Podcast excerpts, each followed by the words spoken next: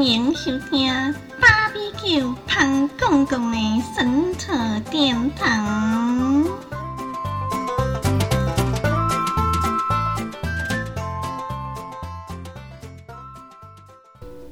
Hello，大家好，我是 Q 酱。今天呢，要来跟大家介绍 Q 酱家中的王爷。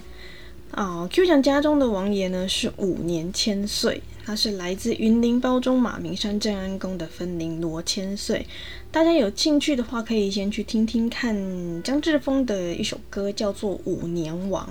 他是专门为镇安宫的王爷们所制作的哟。那可能很多人会搞不清楚五年千岁跟五府千岁的差别，就连我自己都曾经以为这两个称号。职称是一样的东西，结果居然大错特错。马明山镇安宫的五年千岁呢，它其实总共有十二尊的王爷，因为每五年才举行一次大祭典，所以它称为五年千岁。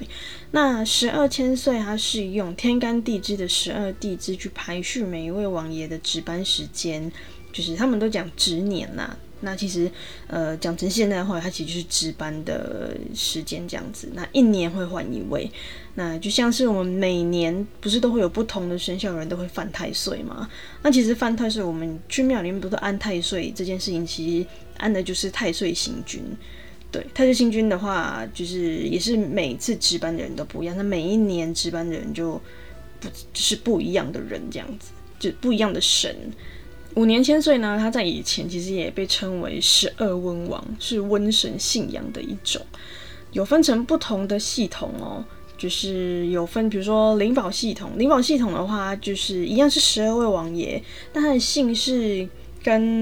马明山这边的千岁，就是镇安宫这边的千岁，其实姓氏是有些不一样，所以代表的人物也不一样。那先天宫系统的话，他们的五年千岁总共有十三位，就不是十二位。那他们这边的王爷，他们就会在姓氏的后面加上一个府，其中像比较大家比较熟悉的有包府千岁，它其实就是包公包拯，或是薛府千岁。呃，网络上查到资料，薛府千岁其实就是薛仁贵。那五府千岁的话，其实就是岳飞，那他又称作武穆王，所以他是武武功的武五府千岁。那像这边的罗府千岁，他其实是明朝的一位状元，叫做罗伦，就跟五年千岁里面的罗千岁的这个姓氏罗的人物是不一样的人。马明山系统的十二王爷呢，就没有在姓氏后面加上府这个字哦，这也是我特别去查资料之后才发现原来是这样。所以其实，嗯，因为我们家我呃 Q 爸他还是一样会比较习惯都称作罗府千岁。但是我查了资料才发现，原来马明山正安宫这边的系统，他们其实是不把王爷的姓氏后面加一个府字的，所以以正常来讲是应该要称作罗千岁，而不是罗府千岁。只有先天宫系统这边的才会称罗府千岁，但是是不一样的人物。那现在的话，我想说来跟大家说说看十二王爷他们各司其职的领域。那我们刚刚有讲到，就是马明山镇安宫这边的王爷，他们是用十二地支去分配他们的就是时间嘛。那像是我们这边，我把十二个王爷的资料都整理出来。像我们的十二地支有子丑寅卯，然后辰巳午未申酉戌亥，就是这十二地支。像子年的话，就是张千岁，张千岁他的。名字叫张全，全部的全。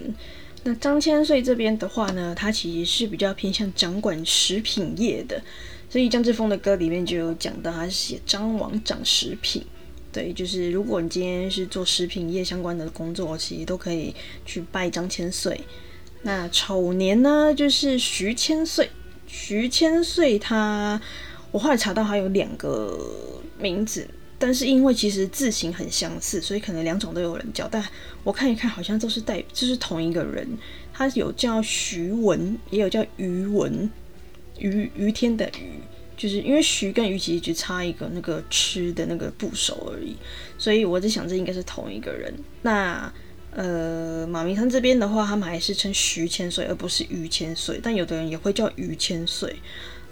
那徐王的话，他是掌，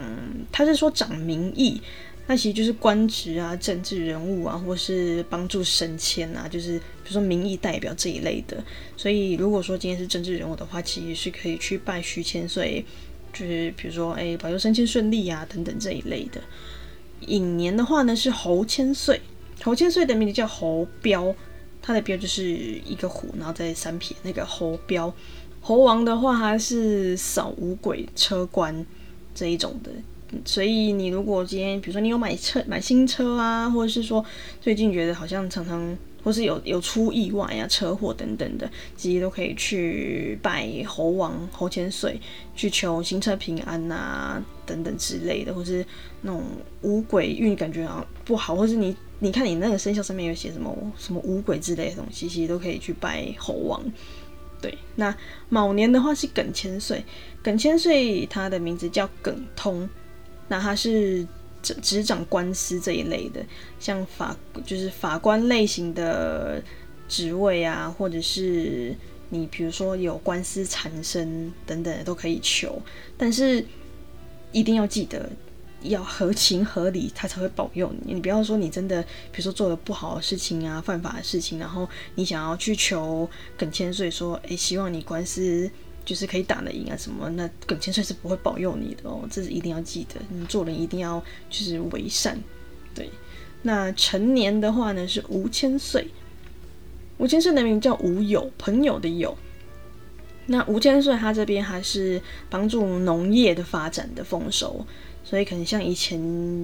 不要说以前，现在啦，就是比如说南南部、中南部，他们比较有一些在做农业发展的，不管你今天是种水果、种菜，只要是种植、养殖的也可以。就是比如说你是养鸡啊、养猪啊，就是畜牧兴旺，他们都可以保佑你。所以农业养殖业的都可以去拜吴千岁，他是帮助农业这边的，就是掌管农业这边的。对，四年呢是何千岁。何千岁叫何仲，仲就是一个人在一个中间的中何仲。那他主要是掌管土地这一类的，就是房地产的业务，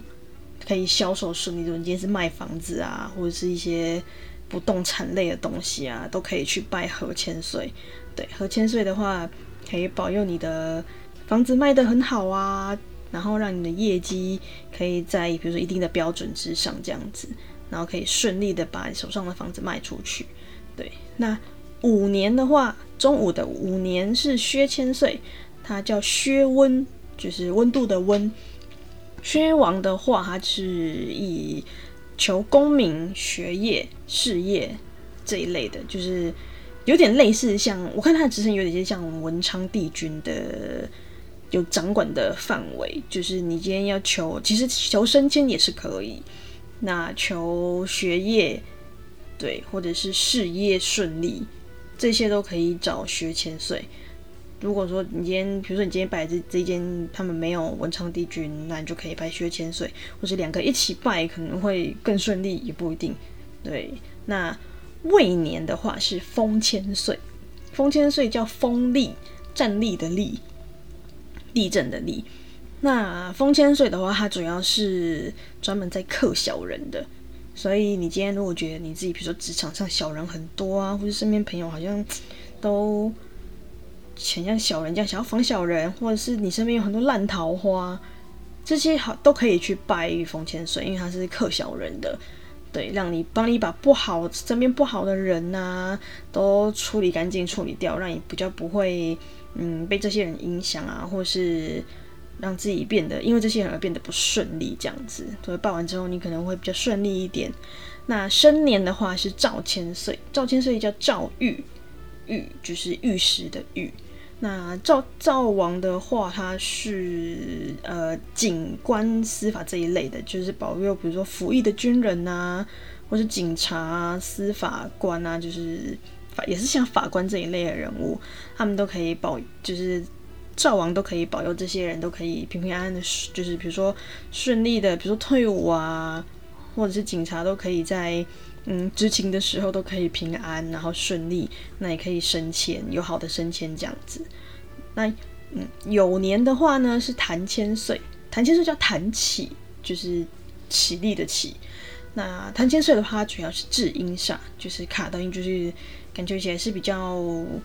比较凶一点的。因为比如说你今天卡到阴不干净的东西，都可以请贪王去帮忙处理。对，就是嗯，可能运势不顺，就发现原来是被跟了不干净的东西，或者你去了哪些地方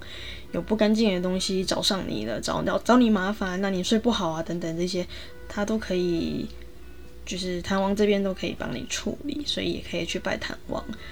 那去年的话是卢千岁，卢千岁叫卢德，德是功德的德。卢千岁的话呢，它主要是管神，就是医疗的部分，身体不好不舒服都可以来请卢千岁保佑。那医生的话也可以来求卢王保佑，比如说协助，就是把病人医治好啊这一类的。所以你只要跟医有关的都可以找卢王来拜，对他会保佑你。亥年的话呢，就是我们家的罗千岁，罗世友，对，他是唯一一个名字是三个字的罗世友，他的士是士兵的士，然后友是朋友的友，罗世友。那罗千岁的话他是助商的，就是你今天是商家。那你就可以保佑你的生意兴隆，能够顺顺利利的做生意。所以你只要是跟商业有关的，或是你今天是，嗯，比如说你是做电商，也可以哦。呃，不要不要觉得说神明好像都会就是用很传统的方式，其实他们也是有跟着时代在进步。如果你今天做电商的话，你或许可以把你的电脑啊等等的就带去，然后就放在那，因为你人反正会在嘛，就不要离开。就在那边等时间到，然后再把电脑拿走。你可以，你可以跟罗王说：“哎，我今我现在就是在用这台电脑在，就是做我的商业模式等等。”你就跟他讲清楚，其实他们都是会保佑你的。因为我有听地球妈妈说过，说她在中秋节的时候有去拜月老，那那间月老那间庙里面刚好也有文昌帝君。那因为地球妈妈。的体质比较特殊嘛，他其实是可以听得到声音，或是可以看得到一些画面的。结果他在出海几秒的时候，就看到了文昌帝君的脸很臭。我想说，为什么文昌帝君的脸很臭？他在跟我说，因为文昌帝君在跟他抱怨，说他是这呃庙里面三三三三位神职里面的地位算是比较低的，所以很多人都不拜他，就是不拜文昌帝君这件事。然后我就跟我就很惊讶的跟他说：“哈，我也是常常会跳过文昌帝君的那个人呢，因为我觉我我就想说，就是我也没有在念书了。那我我的一般人的想法就会觉得文昌帝君就是专门在保佑学生考试顺利的，因为就是考试嘛，稳啊那种的，就是会拜文昌帝君。但是因为我已经很久没有在学生时期了，而且我的功课也不好，所以其实我很少在拜文昌帝君。我也不知道是不是因为没有拜他，所以。”功课不好之类的，对，所以地球妈才跟我说，其实文昌帝君他也有管，就是呃事业顺利呀。就像我刚刚讲的，因为像地球妈现在就做 p o c k e t 嘛，那 p o c k e t 就用电脑在录制，那他就有跟文昌帝君讲啊。可是我现在在做 p o c k e t 哎，那如果要保有顺利的话，那你是要就是要我把电脑带来吗？他说。我那天就跟他说：“可以啊，你就带来啊，你就放着，我会帮你。”结果当天晚上，其实地球妈那天虽然没有把电脑带去，但当天晚上她在录录音的时候，就是录制新的把新的一集 p a c k a g e 的时候，她就有发现她那一集录的特别顺，不晓得会不会是文昌帝君在帮忙的关系。所以其实只要你是做生意的，都可以把你们，比如说你最多人拿的是名片啊。对，或者是如果你是做吃的，或许你可以带一些小小的可以带着去的东西，诶，给他们平常也都可以，我觉得是没有问题的。那就是可以保佑你的商家生意兴隆这样。对，那另外一件比较特别的，我觉得可以跟大家分享的是，呃，这十二位千岁里面，其中三位千岁被称作三少王爷。为什么叫三少王爷？这三少王爷就是薛千岁、耿千岁跟罗千岁，因为这三位王爷是十二个王爷里面唯一没有胡，就是唯三没有胡子的王爷。大部分的王爷都会有长长的胡须，但这三位王爷是完全没有胡须，就是是脸是很干净，然后粉粉粉的这样子。我们家的罗王是粉粉的啦，对，但但薛千岁跟耿千岁我没有特别去看照片。那因为罗千岁呢，他是在十二地支里面的顺序是最后一个，就是亥年，所以很多人都会说罗千岁他因为是最后一个嘛，所以他就是排行第十二最年轻，然后又又其中三少王王爷，所以他是最年轻又最帅的王爷。我觉得他完全就是担得起这个名字，因为我们家的王爷。呃，我到时候会把他的照片放在 IG 上让大家看，他真的长得很漂亮，很俊秀。小时候我真的是因为不知道，就是跟神明还不熟，一直觉得她是就是漂亮大姐，就是天上圣母妈祖娘娘这样子。那在整理这些资料之后，其实我才知道，我们家以前总是五年才进香一次，原来是因为配合五年千岁的大祭典。所以罗千岁的圣诞，它是在农历的正月十二，就是一月十二。所以每次进香的时候，大概都是在冬天十一、十二月的时候举办的。那时候就是冬天嘛，很冷，然后我们都穿着，因为一般你可能认自己的进香就是都会在很热的时候，大家一定穿短袖啊这样，但我们都是穿长袖，因为有时候甚至可能会下雨之类的。那虽然我们家的主神是侍奉关圣帝君、文恒关圣帝君，但罗千岁在 Q 爸还小的时候就已经在嘉义的老家供奉。我爸 Q 爸是嘉义人，那他们在老家的时候其实就已经供奉着罗千岁了，所以我们还是会以罗千岁为主。那老家的罗千岁其实就是从正安宫这边，真的从正安宫那边请来的。有听过 Q 爸讲古系列的朋友，应该会知道，我们家目前的罗千岁其实是请人另外去雕刻的，不是说像关圣帝君这样子，是从庙里面直接请来我们家的。虽然是自己人刻的，但是也是经过法师开光，然后就是真的让正安宫的罗千岁分灵来入神的哦。我们家的罗千岁是真的真的很漂亮。Q 爸有说过，以前真的很多朋友都误认为罗千岁是妈祖，可能因为我们有帮他就是戴那个官帽的原关系，所以才会看起来就是。你会你会分不出来他是男生还是女生，但是如果说就是以他单纯的精神，就是没有穿戴任何的外衣啊、战袍啊等等这一类的东西的话，其实你是看得出来他是他是男生呐，就是是王爷的样子。但是因为我们如果另外再帮他做衣服穿上去的话，其实就是整个身体包住，所以其实你是看不出来的。再加上戴那个帽子，其实就会很漂亮，所以是看不出来的，你就会觉得他。就是女生的神明这样子，对。那我们家的王爷呢，他曾经有展现神力过，但是因为那时候我还很小，我好像我好像完全还没出生，这是听 Q 爸跟 Q 妈讲过的。这个神力呢，是发生在我大姐亲姐姐大姐的身上，那时候是发生在。有一次，Q 爸跟 Q 妈他们跟朋友一起出去，因为我不晓得是出去玩还是去进香还是什么的，但是他们就是到了一个地方，然后有一个建筑物，那建筑物可以上到二楼。那上去二楼之后，因为好像是一个完全还没有完全盖好，就是盖一半的，所以二楼它外面是没有栏杆遮住的，它等于是就是你走廊的另外一边就是就是空的，就是就你可以直接下去到到一楼这样子，就是栅栏还没有。做好的，那因为大人们都在，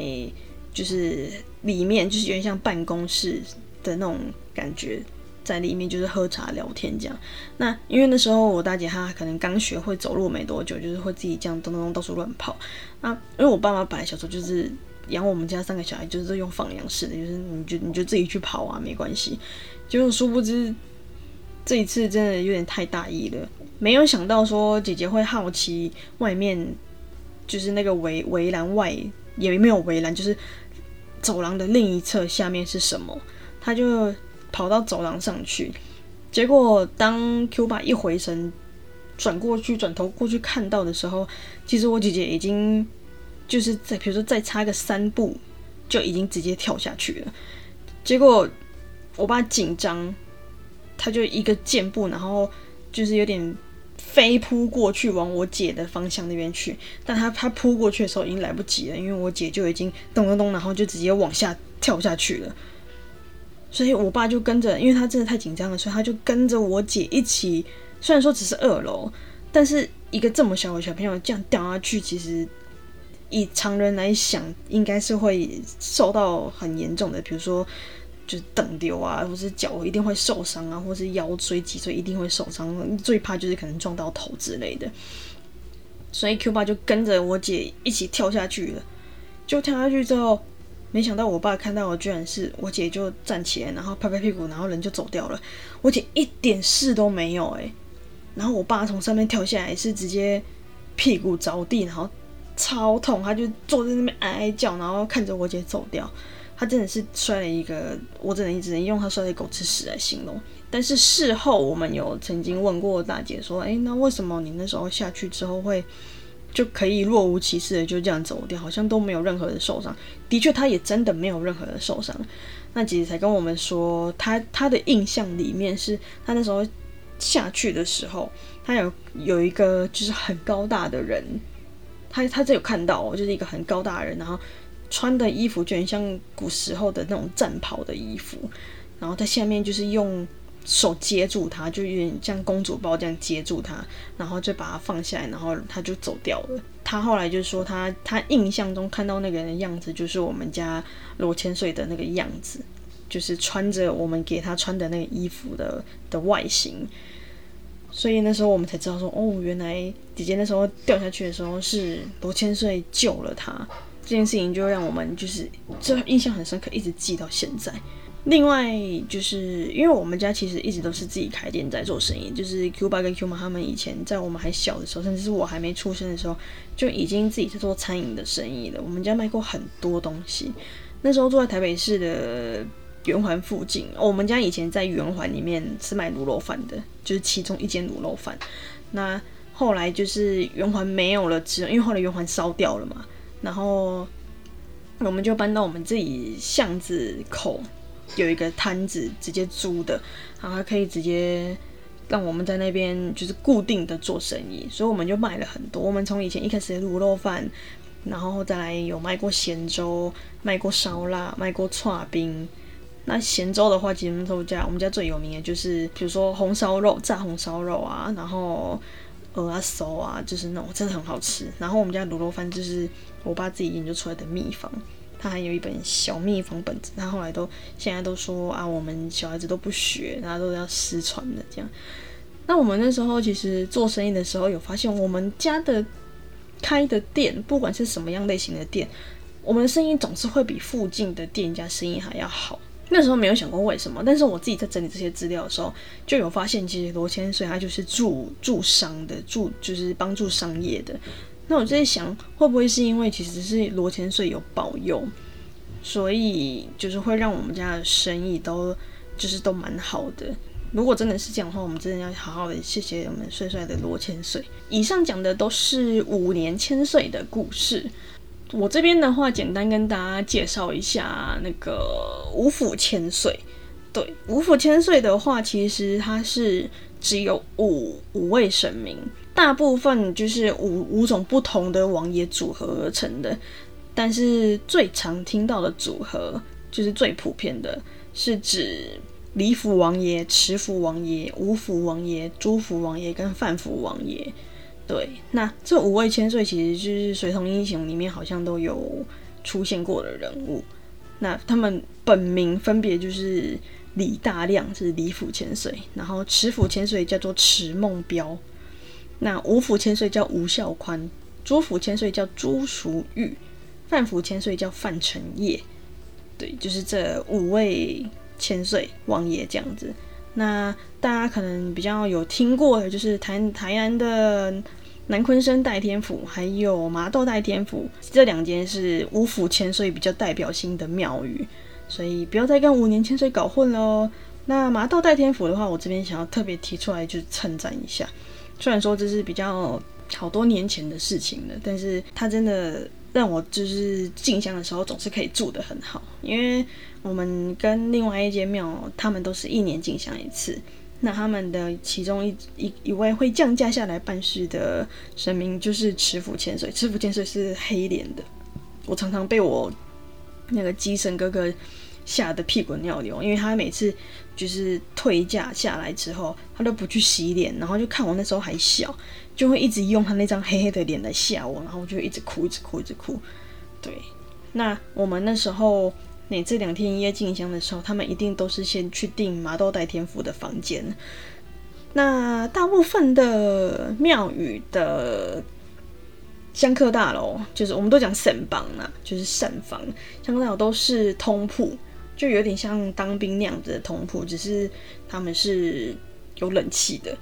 对，然后通铺的话，就是每个人一个位置，然后一床棉被跟一个小枕头。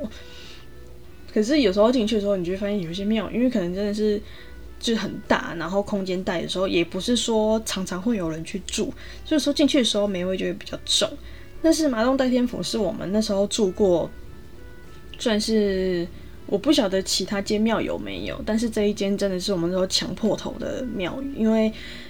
他那时候出了新的房间，是套房，就是庙里面的套房。现在已经很多庙宇都有做套房这件事，但是在好几年前，应该有十年前的事情了。那时候的马豆代天府就已经有套房了。那我记得他好像有双人房跟五人房，有没有三人房我忘记了。但是他们的套房里面就是都是单人床，那双人房应该是一张双人床，因为我们也没有我没有去过双人房，我们都是住五人房，因为我们家刚好我们一家五口，然后刚好一人一张床这样，它就是单人床，然后里面有一间厕所，然后有电视，重点是有电视，这对当时还是小朋友的我们来说，实在是一大福音，因为。以前那时候还没有手机，没有没有什么无线上网吃到饱这种事情，我们就是看电视，然后房间里有冷气、有厕所、有电视，然后而且还是单人床，你不用怕说你今天睡一睡可能会被旁边人踢到啊，被别人吵到或什么的，真的是太优秀了。可是后来就越来越难定了，因为你好像就变成。你你没办法说进香前两个月订，你觉得是订不到的，你一定要半年前就下定。但是有时候订的时候你就很难抓，因为你不会知道你这一次进香你会会有多少人去，所以你很难订房间，都只能就是抓个大概，或是比如说你就只能设定好说好，比如说我这一次要几台车去，那几台车基本上一定会有。几个人，那你去订几间房，这样你没办法说多订或少订，因为很多人在抢这个房间，真的，所以我觉得马登天府真的很优秀。可是后来就他们就换了地方住了，就就好久好久没有再住到戴天府。不过现在我知道，我像我自己的二姐，她之前有自己骑摩托车去环岛过，她就住。住过蛮多，就是每个地区的庙宇提供的房间，好几间都是有，就是套房的，而且是很像，搞得很像那种，就是旅馆啊，或是青年旅生那种，就或是比青年旅生还要高级的感觉的那种房间，你完全看不出来那个门，那是在庙里面。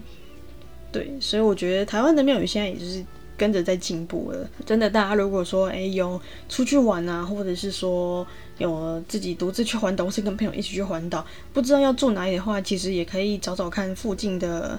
庙宇有没有在，就是让人家当套房睡一晚的那一种。我觉得大家都可以去找找看，因为现在的庙大部分有房间的，其实都品质都还不错。对，而且价格相对来讲，有的可能还真的会比外面的旅馆还要便宜，大家都可以去打电话询问看看。那今天的网页介绍呢，就先到这边，之后会有更多不同的神明的介绍再跟大家分享喽，拜拜。